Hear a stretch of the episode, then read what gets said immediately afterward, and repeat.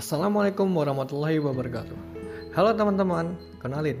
Nama gue Jafir Andika Satria Dwi Kamba dari Prodi Pembangunan Ekonomi Kewilayahan Sekolah Vokasi Universitas Gajah Mada. Sesuai dengan topiknya Kalian tahu nggak sih bahwa Gojek mempengaruhi kehidupan kita? Kalau belum, mari kita ulas.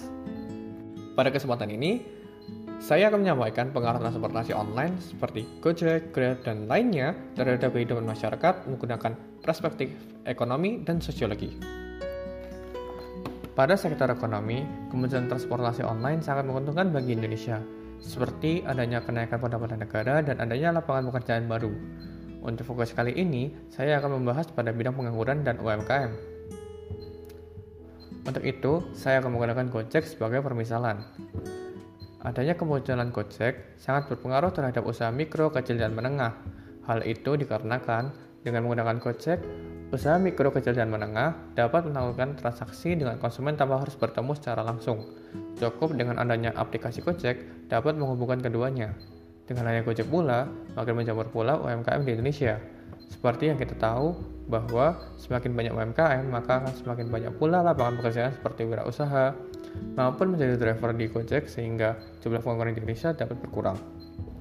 Pada dasarnya, konsep ekonomi terbagi menjadi tiga, yaitu produksi, distribusi, dan konsumsi.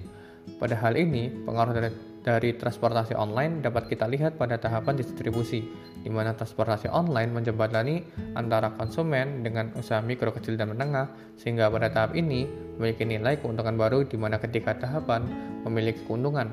Pada tahap konsumsi, memperoleh keuntungan yaitu dengan tidak perlu bepergian ke tempat pembeli. Distribusi dapat memberikan keuntungan pada penyedia jasa dan produksi yang barangnya laku karena bantuan dari transportasi online.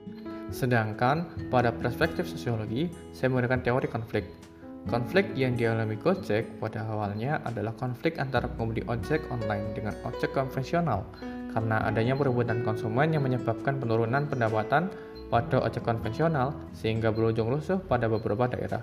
Pengendalian konflik yang dilakukan pihak Gojek adalah dengan konsoliasi yang menghasilkan kesepakatan antara ojek online dengan ojek konvensional seperti menerapkan batas harga dan area angkut penumpang.